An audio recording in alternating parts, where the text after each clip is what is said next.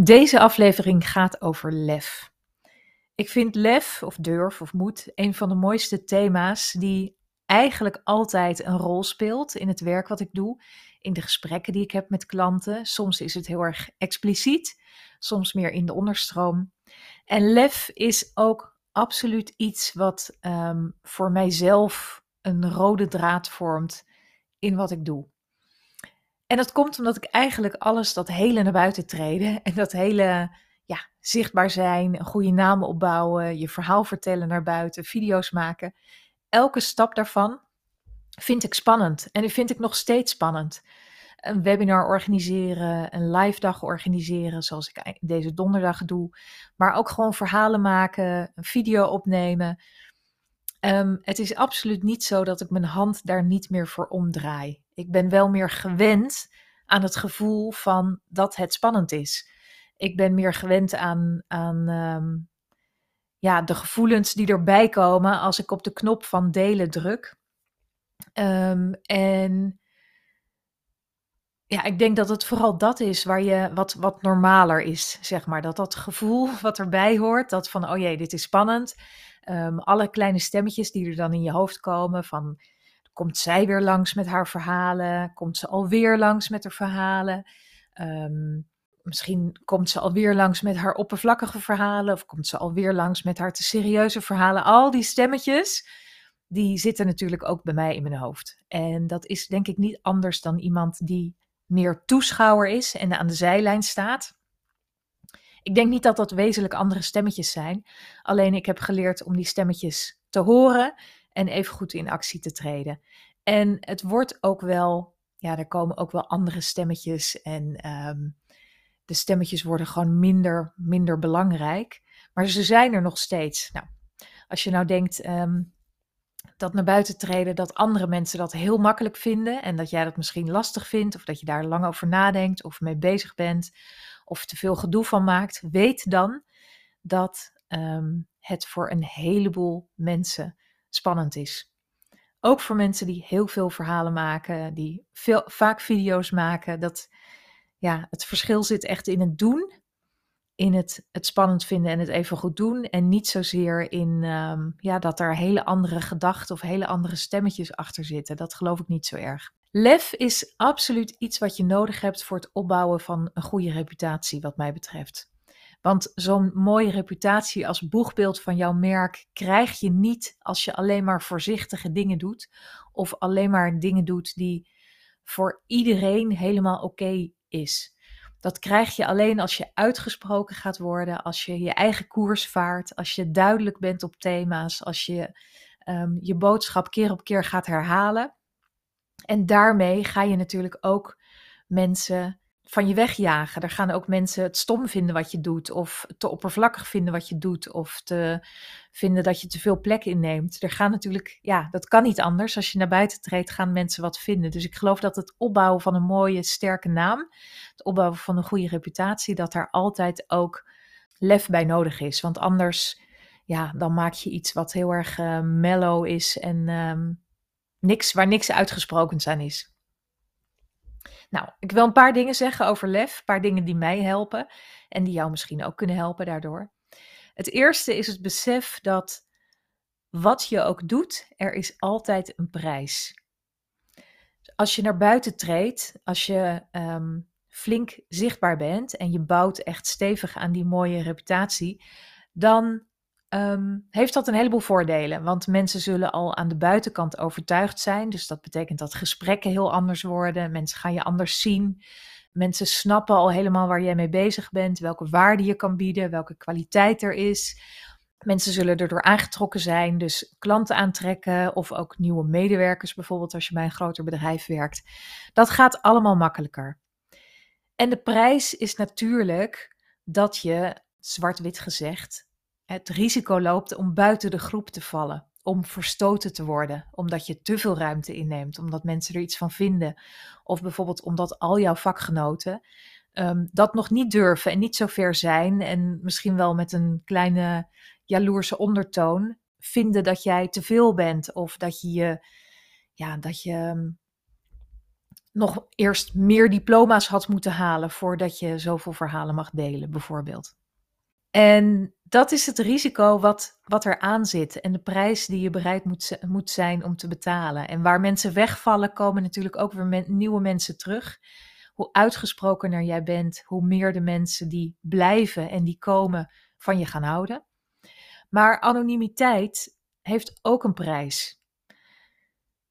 Dus je kan denken, oh ja, dat, dat naar buiten treden, dat is me het risico niet waard. Maar anoniem zijn heeft de prijs van niet opvallen. Dat mensen je kwaliteit niet goed zien. Dat je niet erkend wordt. Dat mensen je onderschatten. Of dat ze je gewoon helemaal niet zien. Of snel weer vergeten. En elke keer in dat naar buiten treden is, kan dat helpen om te kijken, oké, als ik niks doe, betaal ik daar ook een prijs voor. Dan is dat ook niet dan is het niet zo dat er niks gebeurt. Want niks doen is ook een keuze en die keuze heeft ook consequenties. En als je die consequenties ziet en je daar bewust van bent, dan kan je veel beter kiezen wat je wilt doen, wat er past. En dan voelt die lef, tonen of moed tonen, voelt dan misschien wel veel natuurlijker. En dat is dan veel meer ja, iets waarvan je denkt, ja, dat is de weg die ik opga, want die andere weg die is gewoon minder aantrekkelijk. Niks doen is, minder, is, is niet zo aantrekkelijk. En waarschijnlijk voel je dat ook zo als je deze podcast luistert. Het tweede wat ik over, uh, over lef wil zeggen is, het doet mij altijd denken aan skiën. Daar hou ik heel erg van. Ik doe het al mijn hele leven, maar daar heb ik ook nog altijd iets in te leren. En dat is namelijk om elke keer weer mijn gewicht naar voren te plaatsen, de diepte in. Als je op een steile helling staat, dan is je natuurlijke reactie om naar achter te gaan leunen, om weg van de diepte te gaan, want daar is het gevaar en um, naar achter leunen voelt dan veiliger. Maar zodra je naar achter leunt, heb je geen controle meer over de voorkanten van je skis en lukt het niet om de bocht om te gaan. Dus elke keer, en hoe steiler het wordt, hoe meer je dat bewust moet gaan doen, zul je naar voren moeten leunen. En in het naar buiten treden vind ik ook dat, dat diezelfde beweging een gegeven is waar je, waar je mee kan spelen. En om het even concreet te maken, want misschien klinkt het nu wel heel abstract allemaal, maar ehm, stel je voor, je organiseert een webinar en je gaat ervoor naar buiten treden, want met dat webinar wil je jouw expertise goed neerzetten. En je kondigt het één keer aan en er is geen hond die daarop reageert. Dan zou je kunnen denken, hè, de, de reactie van de achterleunen is dan, ja, hier zit dus blijkbaar niemand op te wachten. Wat had ik nou ook voor idee? Wat had ik nou ook bedacht? Dat iemand dit leuk zou vinden? Hoe kom ik daar ook bij? Laat maar zitten. Terwijl als je naar voren leunt, naar het gevaar toe, dan denk je: hey, maar misschien heb ik het nog niet goed genoeg uitgelegd. Misschien hebben mensen het nog niet langs zien komen of niet vaak genoeg langs zien komen. Misschien mag ik er wat meer bezieling in leggen. Misschien mag ik het wat persoonlijker maken. Misschien mag ik mijn bericht wel langer, uitgebreider ehm, en, um, ja, en, en groter maken gewoon. En zo kan het ook zijn bijvoorbeeld met een, met een verhaal dat je deelt. Als er nog niet zoveel mensen op reageren, dan betekent het niet dat ze jouw verhaal niet willen weten, maar dan niet willen horen of zien. Maar dan kan het, ja, veel vaker betekent dat dat je er juist meer in mag stoppen dat je wat meer mag laten zien, dat je meer kleur mag bekennen, dat je duidelijker moet vertellen waar je voor staat en wat je bedoeling ermee is. En dat is elke keer naar voren leunen. En ik merk heel vaak dat als mensen niet reageren of ze reageren niet snel genoeg, dat we de neiging hebben om te denken: laat maar. Ik ga weer terug op de, op de plek van toeschouwer. Ik ga weer terug op de tribune. Ik ga niet meer in het spel staan. Ehm, en dat is juist, hè, je gaat met een, met een teen het water in. Maar als, als dat nog niet het goede resultaat oplevert, dan mag je dus veel meer, mag je veel meer vooroverleunen. Dan mag je er veel meer in leunen. En die hele reis naar een aansprekend, inspirerend boegbeeld van jouw merk worden, gaat om dat leunen. Om dat erin leunen, naar voren leunen. Elke keer weer. Dus dat is, in het begin zei ik het al, het is niet een drempel die je een keer over moet, maar het is een houding die je elke keer weer aanneemt. Nou, het derde wat me helpt bij, uh, bij LEF is om elke keer te denken van, oh ja, het gaat om het proces en niet om het resultaat. Dus het gaat om het proces van bijvoorbeeld, hè, even weer het webinar voorbeeld, van zo'n webinar aankondigen En wat moet ik daar dan allemaal voor doen? Hoe vaak mag ik langskomen? Um, hoeveel verhalen zijn daarvoor nodig? En je daaraan hechten gaat je veel meer helpen dan als ik denk: oh ja, ik moet een webinar hebben en er moeten 50 mensen inkomen. en het enige wat belangrijk is, is of ik die 50 ga halen of niet. Als ik belangrijk maak, als ik het proces belangrijk maak en niet het resultaat, dan kan ik veel meer de onderzoeker daarin zijn. Dan kan ik veel meer kijken, oké, wat is hier te leren? Hoe is dat proces te verbeteren? En dan kan ik mezelf ook belonen voor dat proces in plaats van alleen voor het resultaat. En dat maakt ook, ja, dat maakt het ehm, dat het sowieso gelukt is. Als jij doet wat je hebt voorgenomen, dan is ja, dan, dan haal je daar sowieso veel meer voldoening uit. En als er dan inderdaad aan het eind van de rit uh, eh, 50 mensen uitkomen, dan is dat natuurlijk een hele prachtige bonus. Als er 10 uitkomen, dan is het proces nog steeds geslaagd. Maar dan kun je dus afvragen: wat kan ik volgende keer meer doen? Hoe kan ik mijn proces verbeteren?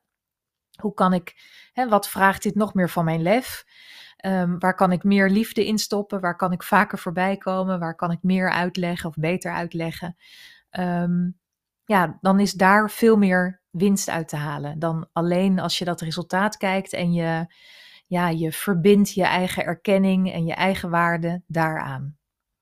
Waar, waar trouwens ook lef voor nodig is, is bij dat soort dingen, hè, is ook um, bij zo'n webinar iets wat je organiseert, maar ook verhalen, is om ook, om niet alleen maar te delen, maar ook op mensen af te stappen en ook mensen uit te nodigen. En dat hoort ook bij die rol van een boegbeeld zijn om je te verbinden aan mensen. En dat vraagt ook moed elke keer om dat te doen. Want ja, als je op mensen afstapt, kan je natuurlijk ook afgewezen worden of genegeerd worden. En als je daarvan uitgaat dat dat kan gebeuren en uh, dat dat erbij hoort, dan is dat soort moed en lef ook makkelijker op te brengen. Dus ik vind die hele reis van moed en dat oefenen en die mindset krijgen en daarin leunen, vind ik een super interessant proces. En misschien zijn de verhalen wel alleen maar de uitingsvorm uiteindelijk van die moed die je hebt, of van de durf die je aan de dag, aan de dag legt. En ehm, ja, dat is, ik vind dat een heel mooi gegeven om mee te werken. Echt onlosmakelijk verbonden aan het opbouwen van een goede naam, van een mooie reputatie. Om dat te hebben. Om ook, ik zeg het nog maar een keer, de moed te hebben om dingen te herhalen, om jouw kernboodschap te herhalen, om daarvoor te gaan staan, om niet te denken, ja, maar dit hebben mensen nou al gehoord, of dit hebben ze nou al zo vaak gehoord. Of nou zullen ze wel weer denken, daar komt zij weer met haar verhaal. Of denken, wie ben ik nou om dit verhaal te vertellen? Misschien val ik wel door de mand hiermee, maar om, om ja, voor je verhaal te gaan staan en dat durven uit te dragen en dat ook echt keer op keer op keer te doen. Dus dat geldt voor zo'n webinar, dat heeft herhaling nodig. Maar de kern van jouw verhaal, jouw kernboodschap, de visie die jij hebt, die heeft ook waanzinnig veel herhaling nodig. Nou, en als je daarvan uitgaat dat dat nodig is om een inspirerend boegbeeld te worden, dan uh, helpt dat misschien een beetje. En dat wilde ik je heel graag meegeven in deze podcast. Ja, lean in, zou ik willen zeggen. Als je het leuk vindt om daar verder over te praten, hoe jij jouw rol als boegbeeld zou kunnen invullen, wat dat voor jou betekent, wat voor verhalen daarvoor nodig zijn, maar ook wat de weg voor jou daarheen is, dan ben je heel erg welkom om een gesprek te boeken. Dat kan via mijn website marikians.com. En dan onderzoeken we samen hoe ik je zou kunnen helpen. Of ik je zou kunnen helpen daarmee, waarbij de focus heel erg ligt op ook concrete output, dus verhalen, video's. Ehm, want ja, het wordt pas wat als het ook echt expliciet is. En je kunt er ook echt woorden aan geven en je zet die woorden ook de wereld in. Tot zover. Ik uh, dank je voor het luisteren en ik ontmoet je heel graag in een volgend verhaal.